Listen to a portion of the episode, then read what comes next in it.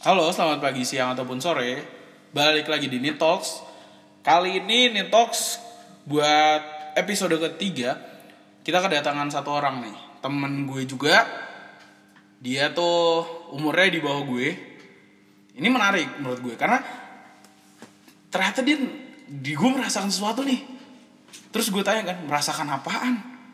Nah ternyata dia merasakan quarter life crisis. Cuman dia belum tahu namanya, jadi gue jelasin gitu. Makanya sekarang gue mencoba menginterview orang ini. Oke silakan Umar untuk kenalin nama lu umur lu berapa? Nama gue Umar, umur gue ya 21 tahun. oke. Terus eh, kesibukan lu apa aja sih Mar sekarang? Sekarang lagi itu panitia-panitia doang Bung, kayak itu yang parvisi, parvisi itu. oke. Oke btw Umar ini adalah salah satu mahasiswa fakultas hukum di salah satu universitas swasta. Coba dong kan lu udah tadi kita udah sempat brainstorming nih tentang quarter life crisis. Nah menurut lu nih gimana sih?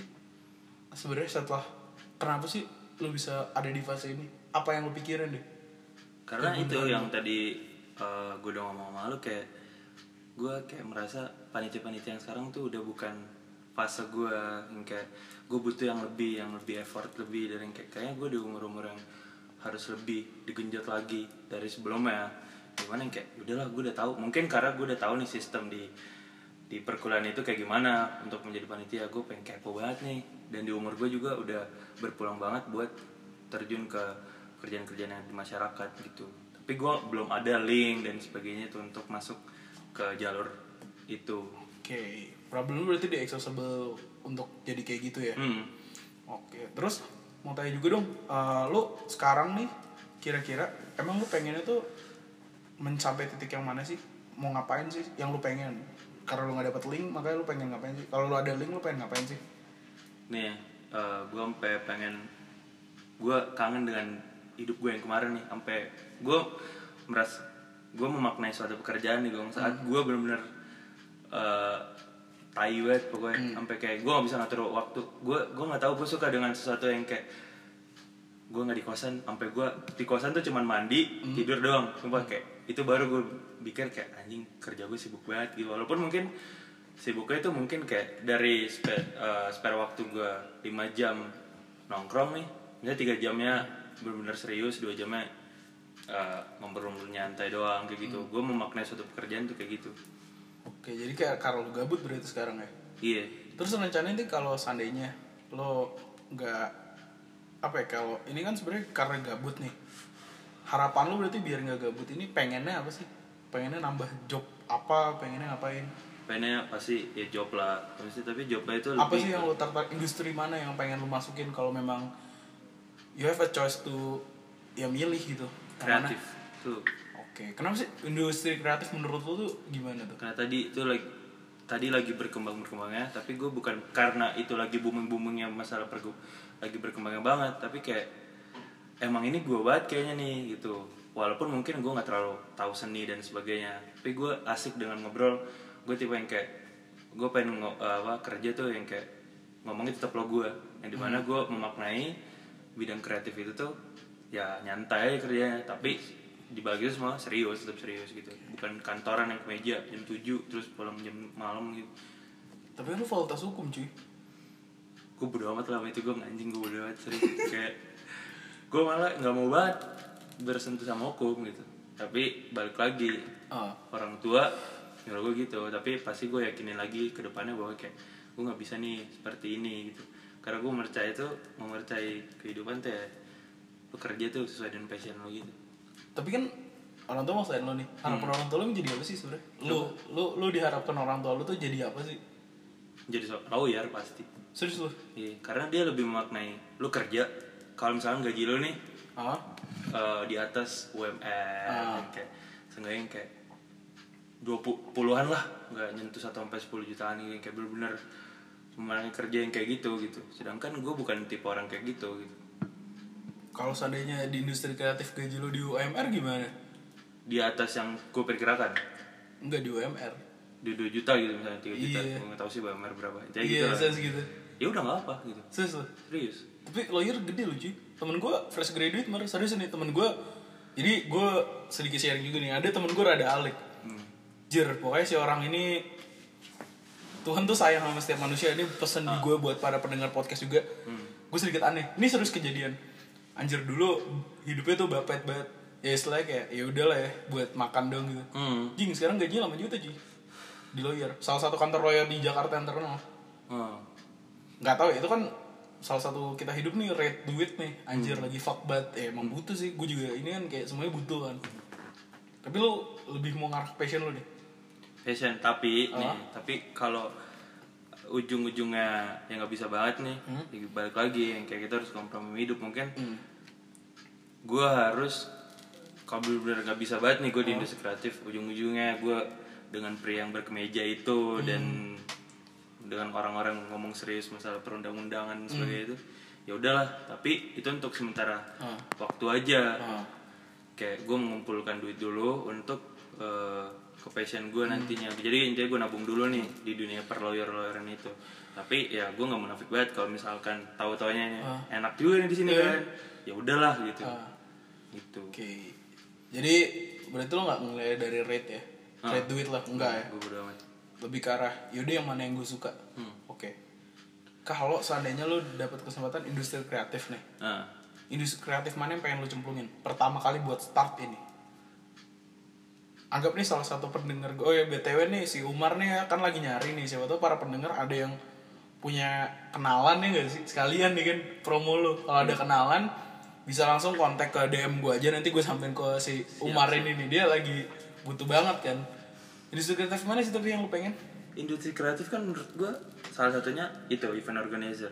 Oke. di mana IO itu menurut gue kayak pemikirannya dari sudut pandang berbeda-beda. Terus yang gue lihat tuh gue nggak tahu sih IO ada yang benar-benar kayak formal banget dan informal. Tapi gue gue memandang se- sebuah IO tuh kayak informal yang di mana yang kayak udah nyantai. Tapi ya balik lagi tadi serius. Nah itu yang gue mau yang di IO dan lebih ke konseptor gitu sih Lebih konsep suatu acara Kalau dari event sih gitu Oke, kalau disuruh milih event apa yang pengen lo? Lo pengen? Event banyak cuy, serius gue. ah Yang lo pengen? sejujurnya Hmm. gue nggak berpura-pura banget gue Hmm. orang Jadi eventnya gimana tuh? lebih ke ke latar belakang gue pengabdian masyarakat Oh. kemarin dan gue benar-benar suka sama itu Oke. jadi tetap nih IO tapi mungkin charity dan sebagainya NGO berarti. iya oh eh, NGO bener bener. NGO ya kan ya. Berarti ini buat temen-temen yang pada dengar, para listeners, jangan lupa punya NGO, punya apa pun, lo kontak gue deh.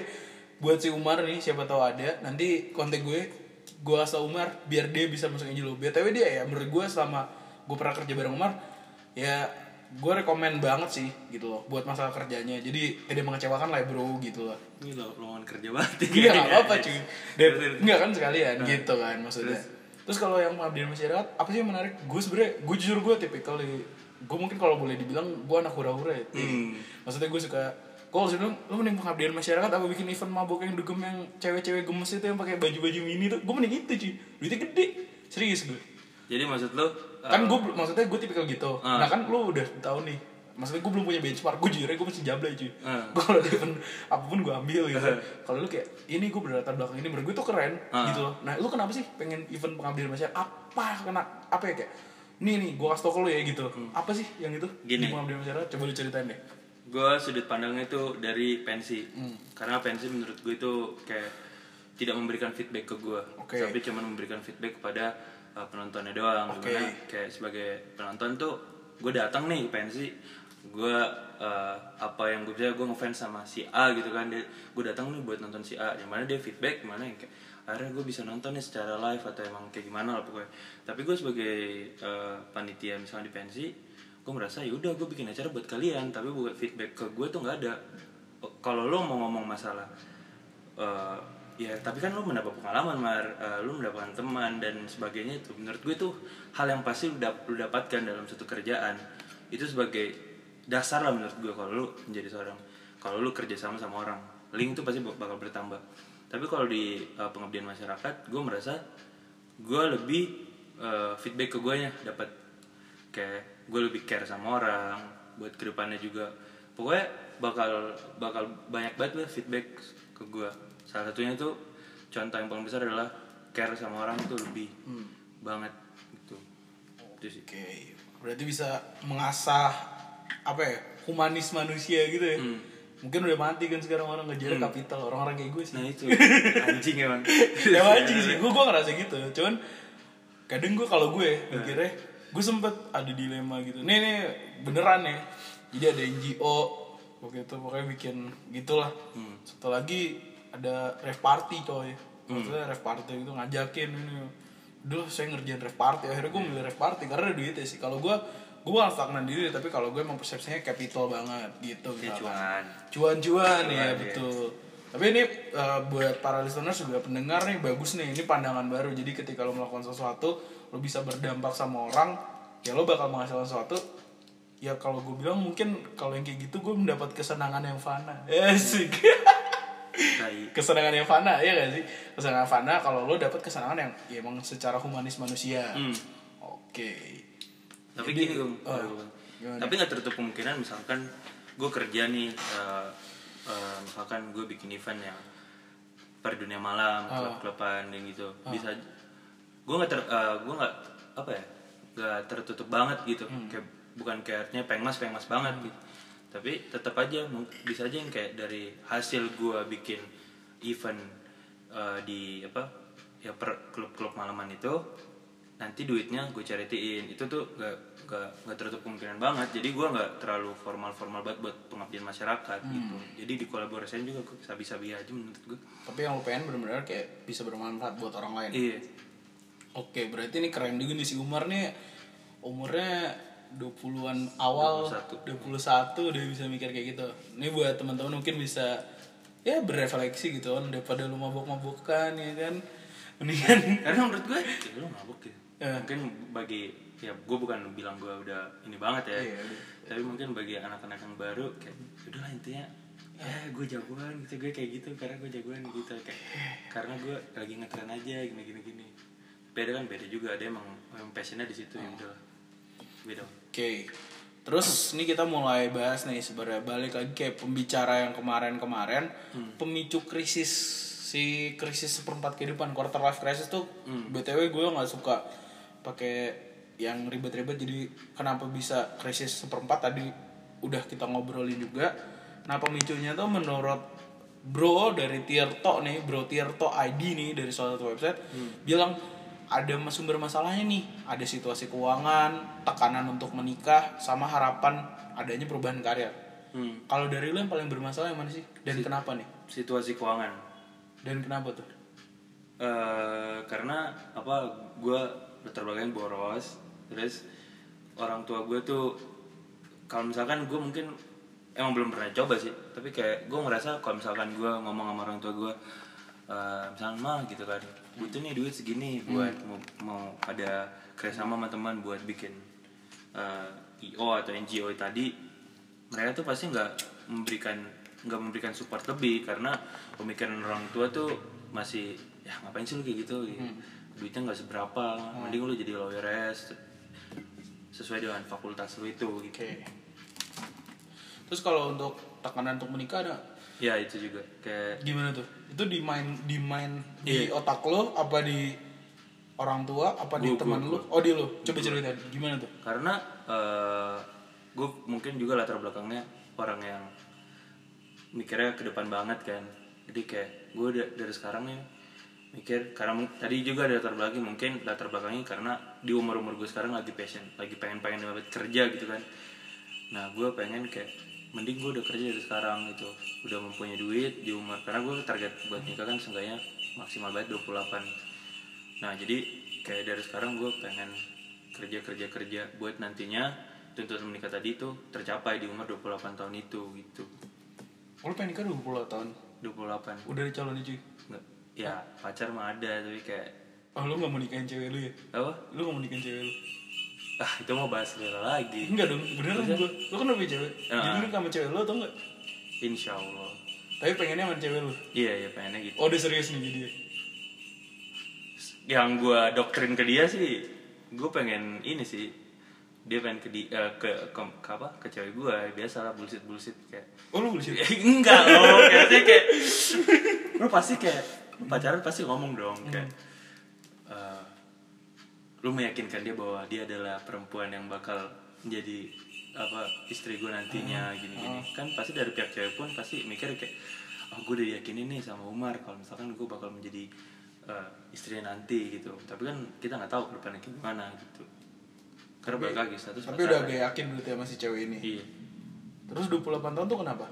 28 tahun karena menurut gue ya menurut gue ya kalau udah kepala tiga tuh kayak udah tua banget anjing. Kayak menurut gue Ah. 30 tuh udah eh apa ya waktunya untuk udah punya anak gitu gitu karena gue pengen juga spare waktu gue sama eh ta- apa kayak si anak gue sama gue tuh umurnya nggak terlalu jauh. Karena karena kan jauh juga 30 Eh 28 28 berarti pas lo umur 50an kan masih Anak lo gede 20an juga 30 artinya gue 35 tahun anak gue udah eh iya kayaknya ya udahlah intinya Nikah gitu sekarang lah. sih Mur gila lu belum ada duit Oh lu ada duit Emang butuh duit berapa sih kalau nikah? Menurut lo kan lo udah mikirin di otak lo hmm? Gue penasarannya emang kalau mau nikah harus butuh apa aja sih? Ya, Ya, gue belum menikah, gua- maksudnya gua- cuman gue nanya doang Hmm. gue sebenarnya latar belakang ini ya keluarga Hmm. karena latar belakang keluarga gue juga eh, apa namanya tipe tipe keluarga yang kayak menganggap pernikahan tuh ini banget lah pokoknya memandang materi banget kan kalau lu bikin pernikahan kan yang Oh, kayak iya. oh, di hotel harus gini-gini nah gue tuh sebenarnya kebawa banget harus kayak gitu sih Oh, iya. jadi gue salah satu- itu kejelekan gue mungkin Oh. karena yang kayak gue kebawa salah satunya kebawa tekanan keluarga gue budayanya kayak Oh. gue harus di sini gini-gini karena itu salah satu pandangan orang juga ke lu gitu Apa aja sih yang lu butuhin? Enggak, gue beneran serius maksudnya Kalau lo mau nikah nih Kalau mau perang kan butuh senjata Senjatanya apa sih? Yang di keluarga lo dan di mindset lo deh Yang ada di culture keluarga lo sama mindset lo apa aja? mewah Mewah di hotel berarti Ah. Abis itu Apalagi elemennya? ya Yang dipersiapin Buat masuk ke pertempuran pernikahan apa ya si doang sih kayak maksudnya Oh, acara nikahnya acara nikahnya kan maksudnya tadi dulu Ya apa pun, acaranya. lu kepikiran apa pun yang bisa lu share. Soalnya kalau gue beda, gue tuh mikirnya sekarang lagi pengen beli rumah cuy. Ya gue sebenarnya pengennya beli rumah dulu karena Enggak, gue kalau gue bener-bener, gue jujur nih, kalau nikah lu ada rumah dulu baru gitu enggak juga. jadi maksudnya Gue belum mau nikah sih. Gue gue gue masih gue pacarannya masih takut. Kalau gue, Hmm. maksudnya gue pacarannya takut. Bukan takut berkomitmen. Gue takut pacaran aja.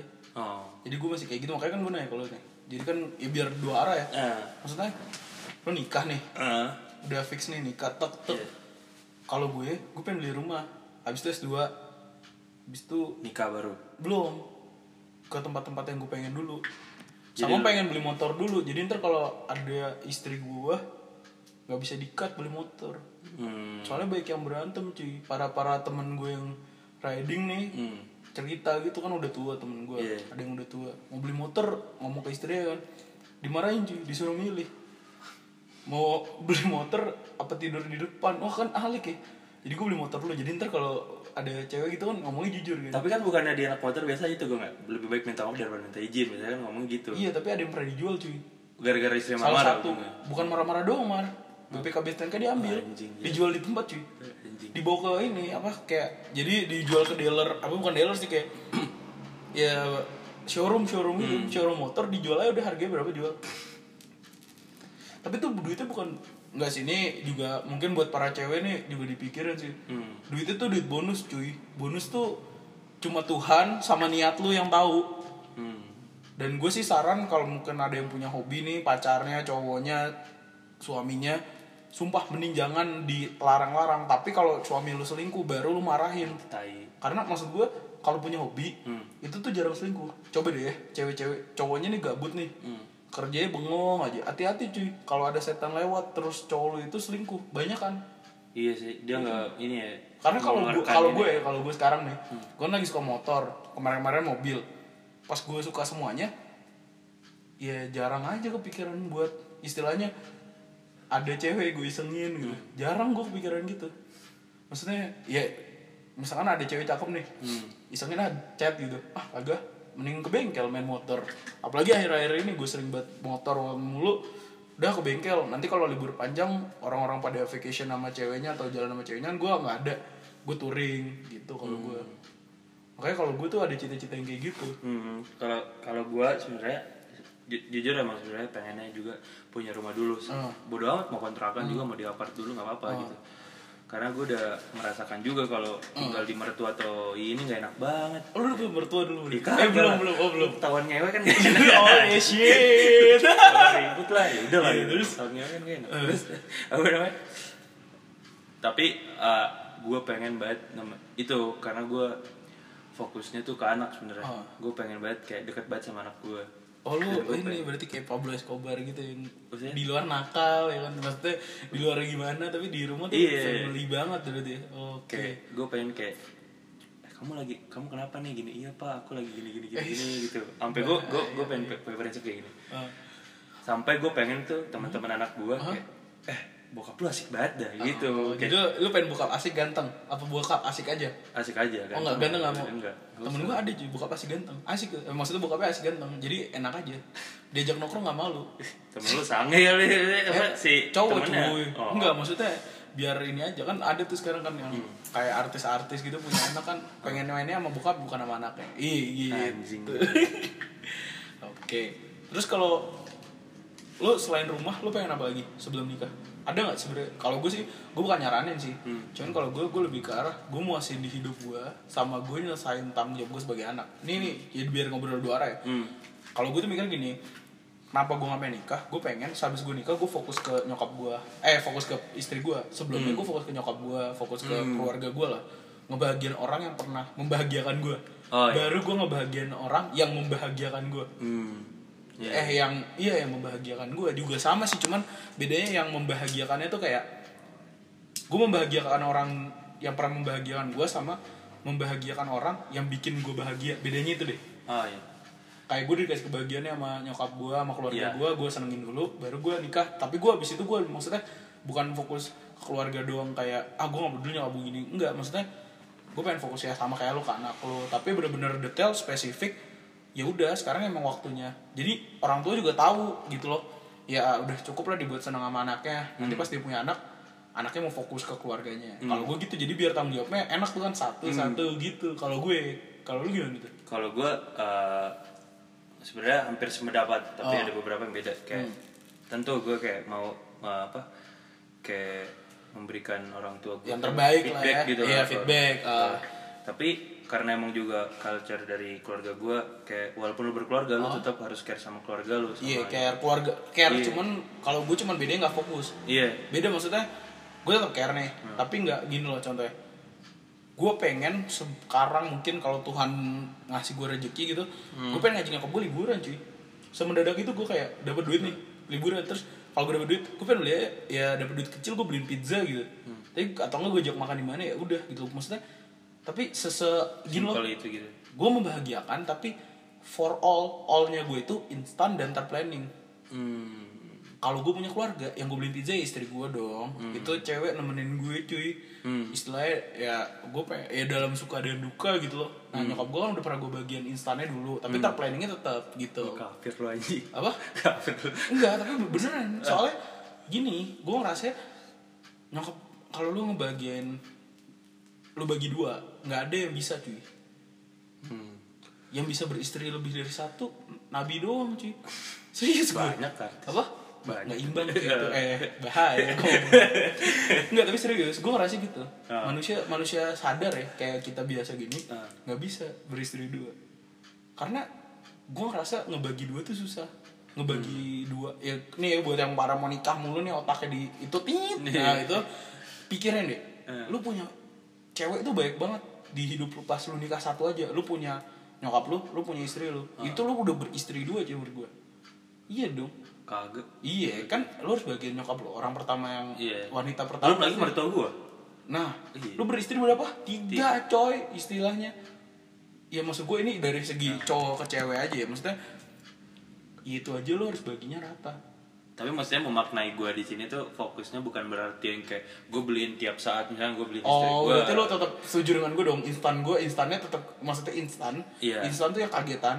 Nah. Misalkan Iya, di, iya. di jalan gue misalkan tiba-tiba duit. dikasih duit orang gitu, ini dua ribu ya beli pizza gitu Nah. buat istri gue. Itu buat setelah nikah kan. Tapi sebelum Iya. nikah mungkin ke orang tua. Iya. Oke ya, setuju. Nah, Oke, tapi- terus terus coba apa yang lain? Maksudnya eh, maksud gue di sini tetap fokus ke orang tua seenggaknya tuh nyamperin orang tua. Ya, iya kalau itu. maksud gue. Nyamperin kan terjadwal coy, maksud gue. Iya sih. Bukan instan, gue tuh yang instan ya mar. Gue gue bermasalah instan lu lu bayangin deh kalau nggak lu bagi contoh deh kalau gue membaginya tuh instan sama terplanning terplanning tuh diniatin terus diomongin ya itu terus diomongin iya hmm. diniatin dulu nih terus diomongin contoh mungkin kalau gue yang beragama Kristen nih Iya. Kalau kata orang-orang lain tuh gue suka gue sih nggak pernah nyokap gue juga bukan tipikal yang religius banget cuy. Nggak pengen ke Yerusalem gitu. Cuman kalau kata temen gue pengen banget kayak orang umroh lah ya nah kalau lu mungkin iya nih gue pengen umrohin orang tua gue atau gue pengen ke Yerusalem nyokap gue gitu. Ya udah itu tuh eh, terplan. Udah ada setengah duit seperempat duit ngomong. Hmm. itu maksud gue gue bakal tetap kayak gitu. Atau ke rumah sakit itu kan ya naluri. Tapi bukan instan. Maksudnya instan tuh kayak bikin surprise gitu-gitu. Gue udah gue habisin di nyokap gue sebelum gue nikah. Surprise ulang tahun nyokap gue ya mungkin gue kasih nikah tapi kalau dinner ulang tahun nyokap gue pasti udah nikah juga tetap gitu. Oh itu ya boleh sih gue pertimbangin. Iya coba dipertimbangin Gimana, aja gimana, maksudnya biar nggak pusing cuy gue tuh sempet mikir ya di satu posisi gini mar. Gue pernah mikir kan kok aneh ya gue merasa ada yang kurang ya ada yang janggal gitu kayak oke ini elemen nikah nih kan. Gue pernah mikir gue malah sampai gue tulis cuy di kertas gue pernah nulis gitu elemen nikah maksudnya orang-orang yang bakal datang di hidup gue mertua gue sama istri gue udah sepaket tuh. Hmm. pasti ribut sama mertua. Iya. kalau nggak cocok makanya gue nggak pengen. Jadi gue udah konsep banget nih. Gue konsepin. Dan ya akhirnya gue menyadari after life after bukan after life sih after gue udah nikah cara ngebaginya gini mar. Biar imbang. 50 istri 25 orang tua 25 mertua. Imbang. Iya sih. Iya kan? Hmm.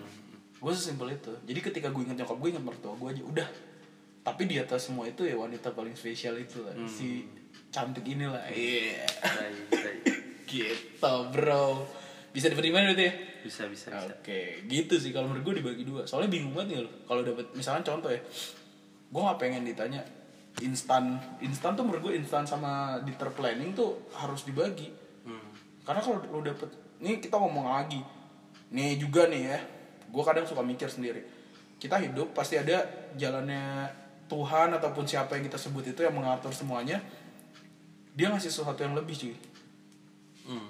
mau pakai buat apa kalau gue hobi gue fokus gue gue udah gue bisa gue bagi lagi kalau gue dapat hobi dan ada barang yang gue pengen beli gue beli dulu udah kebeli duitnya sisa masih sisa lagi kan gue udah mikir tuh gue beli hobi gue dulu Hmm. udah sisa gue bagian istri gue udah sisa lagi gue bagian anak gue jadi gue nggak akan kaget kalau gue dapat duit gue sampai mikirin gitu. Sampai bener-bener terplanning gitu ya? Karena gue takut cuy. Takut kenapa? Takut nggak bener duitnya. Biasa tuh penyakit orang gitu kalau Iya, dapet gitu duit banyak iya nggak lu? Dapet duit banyak terus anjir ngapain dia? Ngapain dia? Iseng kan tuh mulai kan gak berasa tiba-tiba habis iya. aja. Entah dia biasanya tuh gini entah dia iseng ini traktiran temen. Wah tuh penyakit cuy. Traktiran temen ya lingkungan atas atas lu bayarin. Lingkungan B ini atau mungkin lu habis ya kan lu belum kerja kan habis kerja pas udah kerja. Nah kalau gue gue udah fokus. Kalau gue dapet rezeki gue pengen ke apa yang gue pengen udah dari lama. Hmm. masih ada sisa istri gue masih ada sisa anak gue itu yang instan. Kalau terplanning ya fokus ke hobi saya dulu lah ya. Habis itu baru istri. Makanya gue beli motor dulu gue pengen ya. Jadi ntar istri gue udah naik motor gue enak kan naik motor?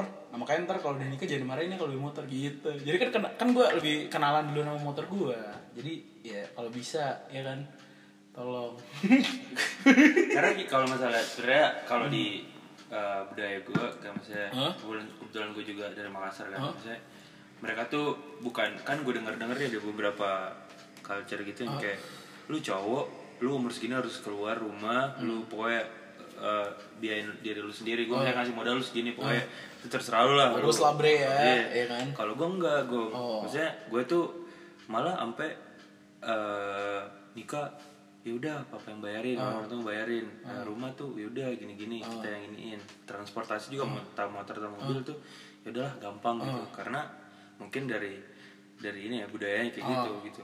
Mungkin dari keluarga gue bukan bukan dari Makassar juga ya, dari gue keluarga. Gitu. Jadi gue sebenarnya tapi pastinya karena emang gue ngerasain banget itu tuh pasti rumah. Tuh karena yang gue pernah ngerasain tuh gak enak banget. Tinggal di rumah. Ah gak enak banget. Iya sih sama sih terus katanya milenial nggak bisa beli rumah. Fuck banget cuy. Itu keluar dari mana tuh anjing? Nggak tahu gue lagi baca baca terus sekarang banyak nih gue lagi kalau balik gitu di daerah Jakarta nih tulisannya rumah milenial. Anjir habis dibilang nggak bisa beli rumah orang-orang company kapital kaya itu bikin juga cuy rumah-rumah milenial. Tapi bukan rumah sih jatuhnya residence kecil gitu. Keren rumah ini burung-burung di rumah kecil. Nah itu dia gue takutin. Gue sempat kepikiran apa janjian gue ntar tinggal di rumah burung gitu. Maksudnya mahal banget. Rumah sekarang mahal banget soalnya menurut Iya. gue Terus dengan gaji lu 10 juta Lu baru bisa beli ya saat 10 juta nih Gaji lu anggap lu nggak pakai buat apa-apa aja nih 10 juta kali 12 nya 120 Hmm. Kalau beli rumah 1 M 10 tahun bre. Iya gak sih? tapi gue percaya kayak rezeki itu pasti bakal ada aja gue itu cuman masalahnya lo harus pintar enggak sih kalau gue gue biasanya gimana cara makainya. Soalnya kalau nggak tahu takut nggak bener doang. Iya. gitu. Terus selain rumah dan lain-lain sebenarnya budaya buat memastikan anaknya bahagia tuh berarti orang tua lo itu lulus iya. dari KPAI Komisi Perlindungan Anak cuy. Oh, iya. KPAI hmm. itu karena KPAI kalau nggak salah ya. iya Oh, itu gitu ya. bukan penyiaran. Iya pokoknya perlindungan Nah. anak. Kenapa? Karena sebenarnya hak hak anak tuh banyak yang harus di Iya. itu itu. Berarti orang tua lu sangat baik. Itu perlu kita contoh nih. Nah. jadi ketika lu jadi orang tua lu harus ngeplannya anak lu makmur sampai cucu lu minimal. Nah, jeleknya jangan sampai dimanjain aja beda cuy kalau dimanjain kan dibeliin semuanya kalau diadain itu nah gitu secukupnya gue masalahnya Enggak, secukupnya. Ya berarti Nah. lu harus ngevaluasi. Iya. Secukupnya aja. Misalnya anak lu butuh motor ya udah motor apa Hmm. aja. Enggak enggak anak lu doyan punya BMW R berapa itu Hmm. terus dibeliin ya anjir. Anak lu sah apaan cuy? Hmm. Gitu. Berarti itu tuh bagus cuman harus dievaluasi dikit aja. tapi setelah gue pindah ke mana ya ya udah di Pulau Jawa ini Hah? kayak gue ngerasa nih dunia ini keras banget nih Kenapa tuh? Kayak kan gue ngerasa kan di sini kan emang benar-benar apalagi kalau gue ke Jakarta nih Oh. gue tuh memaknai hidup keras nih gue kalau gue ke Jakarta Hah? jam 6 pagi naik KRL Oh. itu Kenapa orang tuh? desek-deseknya kayak tai gitu. terus terus wah anjing gila kayak Hmm. kerjaan tuh gila banget Oh, apalagi kalau misalnya pulang misalkan abis ba- apa kayak ke rumah cewek gue nganterin balik Hmm. kan jam-jam pulang banget tuh Oh. Gila kayak orang di sini desek-desek desek-desekan banget buat kerja doang kayak gitu. Kayak anjing gila banget. Gitu kayak. Kerja emang kayak gitu kan menuntut lo dia nyari duit cuy. iya nah makanya dari pemikiran gue yang tadinya lah selalu lah ntar gue dibayar orang tua gue kalau mau nikah dan sebagainya. Karena gue juga banyak udah kenal banyak sama orang-orang sini kayak kayak akhirnya gue ber- eh, mengikuti kayak, dan menurut gue itu lebih baik mengajarkan lo lebih mandiri ke depannya. Jadi lo tidak apa eh, beger, beger- Bergantung, bergantung Sama. sama orang Iya, sama orang tua Iya sih, bener-bener.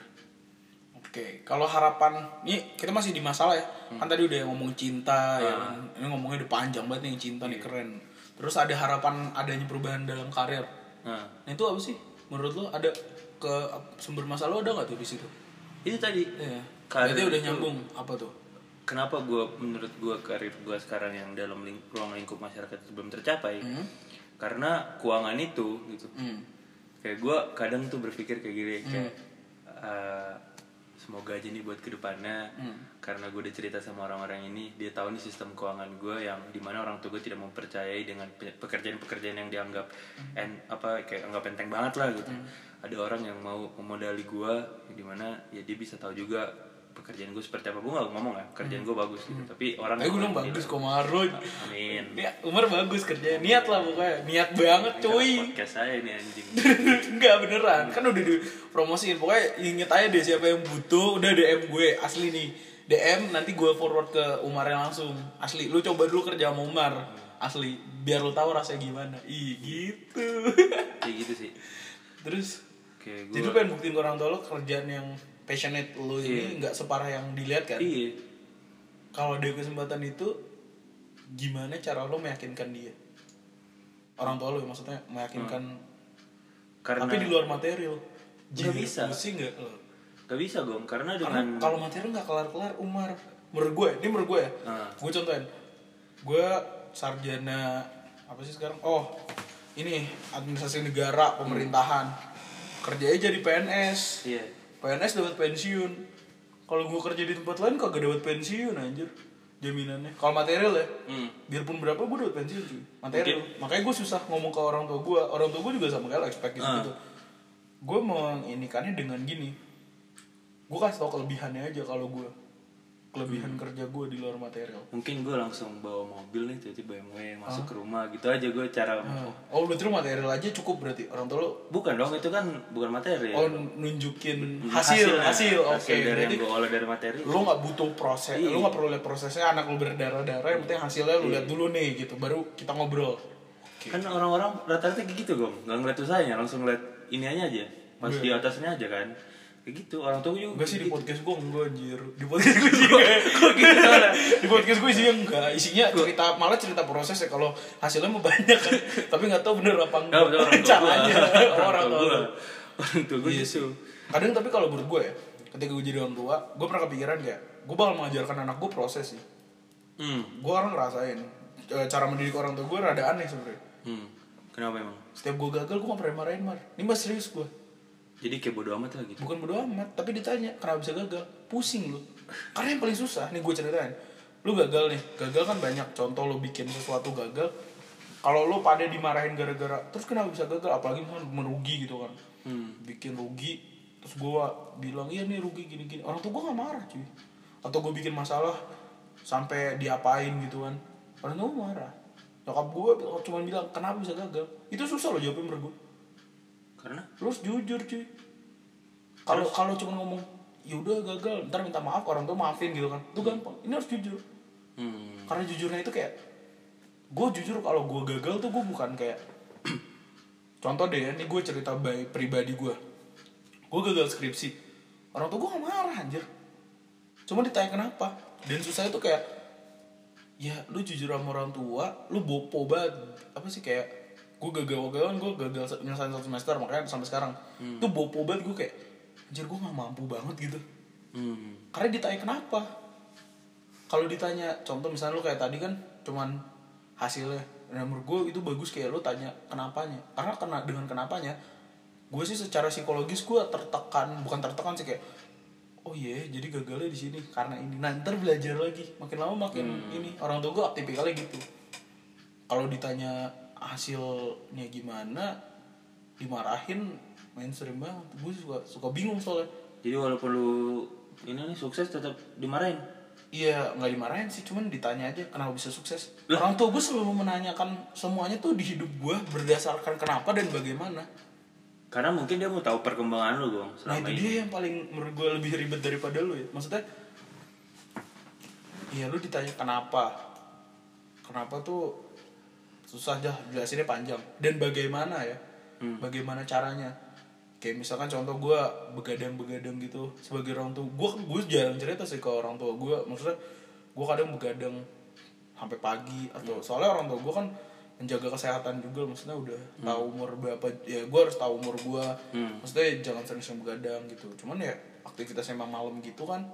Nah kalau gue ditanya di hidup gue ditanyanya dengan dengan kenapa dan bagaimana.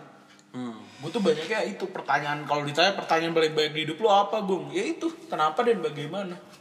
Kenapa gue bisa gagal? Kenapa gue bisa sukses? Karena itu menurut gue evaluasi dan mawas diri.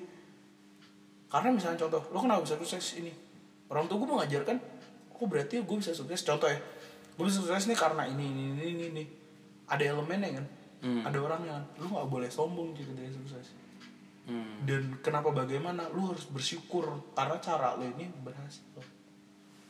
Itu sih. Kalau menurut gue ya kalau gue ditanya makanya kadang beda-beda. Cuman menurut gue itu proper gitu. Cuman bagus juga kalau seandainya lu bisa buktiin. Tapi menurut gue pembuktian emang penting sih. Karena kan kita tuh berada di zona yang kayak ya katanya sih orang tuanya beda gap gitu loh. Kita yang menganggap Iya. semuanya berarti orang tua tuh melihat hidup itu yang berarti di titik nah nah Iya. nah nah, nah. tapi kita itu mau meng, menginikan hidup kayak melihat hidup tuh semua titik tuh berarti. Hmm. Kalau lu disuruh lihat gambar mau gambarnya oret-oretan orang tua ngelihat titik poin yang gambarnya berbentuk. Misalnya ada gambar nih abstrak kelihatannya tapi ada gambar berben- ada bentuknya. Ada tiga bentuknya fokusnya di bentuk. Iya, kalau kita ngeliat detail ya. Milenial. Itu dia katanya milenial cuy. Tapi nggak tahu milenial tuh gimana. Cuman menurut gua bedanya itu. Hmm. dan susahnya jelasin kerjaan lo orang tua lo kalau kerjaan lo unik. Hmm. Konten kreator jelasin ke orang tua lo gimana ngomongnya? Paling gampang konten kreator gue nggak tahu sih itu youtuber masih konten kreator nggak sih? Mampus nggak lo Iya. mampus nggak lo bingung kan? Nah, nyokap lu ngerti nggak? Nggak juga cuy. Masih kayak masih rada miss Iya. aja kan? Terus kerjaan lu? Jadi fotografer. Hmm. jadi fotografer sama lawyer banyak fotografer cuy. Iya. iya fotografer online shop cuy Hmm. kerjaan foto-foto produk tuh banyak mar aneh tapi kerjanya kalau tanya misalnya gue tanya gue kerja gue misalnya ya contoh kerjaan lu apa fotografer doang ya duitnya segimana sih coba lu ngomong ke orang tua lu tapi Pasti. lawyer masalah di hidup itu dikit tapi orderan online shop setiap saat bro foto produknya kan Karena mungkin dia itu balik lagi beda beda ini, beda apa? Hmm. Beda Ngeliat pandangan. Beda pandangan. Iya. Dia hidup di sana menurut dia itu pekerjaan yang sukses tuh yang seperti ini gitu. Hmm. Karena gue ngeliatnya di lapangan seperti ini. Karena dia mungkin di lingkungannya juga dia ngeliatnya yang sukses-sukses tuh seperti itu gitu. Beda kan sama kita gitu. Kar. ada gak sih gue mau nanya deh ada gak sih pesan lu Hmm. ini bagian tadi berarti karir kan gue liat dilema karir lo lo pengen karir sesuatu yang orang tua nggak setuju ya nggak sih maksudnya belum tentu setuju belum tentu ya sorry belum tentu kan bukan nggak ya berarti belum tentu ada nggak sih pesan lu ke orang tua lo yang mungkin karena di hidup nggak ya gue juga nggak mungkin ngomong nyokap gue ada yang kayak tapi ada yang pengen gue omongin ke nyokap gue tapi nggak gue omongin. Nah kalau buat lo ada nggak sih yang pengen omongin ke orang tua lo buat masalah karir ataupun yang jadi sumber masalah utama lo ini? Hmm. di sini. Tanpa ya nggak tahu nyokap lu denger apa enggak tapi ya sedikit kemungkinan nggak denger tapi teman-teman akhirnya tahu. Terkadang kita harus bicara sama orang tua lewat hal lain yaitu buat orang lain denger tapi kita nggak usah cerita ke orang tua kita. Ada nggak Sebenarnya gue udah sering ini sih kode-kode gitu gue. oke gimana tuh dia Sekarang gue lagi eh, ke mana gitu. Ah, ke tempat-tempat makan atau kan ada biasa tuh tempat restoran-restoran yang kayak Ah. mengadakan eh, dia ngasih juga kayak buat pernikahan. Ah, penyediaan juga kan tempat pernikahan atau birthday party gitu. Ah. eh keren ya gini-gini keren ya kerja kayak gini. Eh, aku punya passion gini ah, apaan sih? gitu kan. Ah. itu sejauh ini sih masih tetap menolak Iya, gitu. ah. tapi ya yang lu pengen sampein apa gue cuma sampein ya. Lu lihat aja ntar ke, ke depannya gitu. Kayak gue bakal bisa buktiin kalau kalau misalkan kayak pekerjaan yang anggap enteng ini Ah. gue bisa ngasilin suatu BMW langsung depan parkiran rumah lu. Gitu aja gue itu keren. Gue jadi motivasi semua orang harus kayak gini sih menurut gue karena gue gak tahu tapi emang gue tipikal gue setuju sama Umar karena gue tipikalnya kayak gitu. Gue dari bareng sih. Soalnya gue bingung kalau mau nunjukin lebih nyelekit gong Iya, gue iya. diam-diam tuh nyas. Iya. anak gue tiba-tiba bawa Iya, ini iya, dari mana dari kan mana? Iya sih benar benar. Karena emang susah. Itu balik lagi kenapa orang tua sama kita berbeda ya tadi. Gua analoginya pakai sebuah lukisan. Lukisannya itu abstrak tapi ada gambar anjing kucing sama buaya. Orang tua bakal fo- fokus ke anjing kucing dan buayanya. Bukan ke semua detail lukisan. Sedangkan di hidup kita yang gue rasain kita melihat semua detail kenapa sih ada gambar anjing dan kucing dan buaya? Kenapa sih ada ini? Kenapa sih ada ini? Kita menanyakan itu dan makanya itu yang membuat kita mungkin berbeda sama orang tua kita. Gitu sih kayaknya.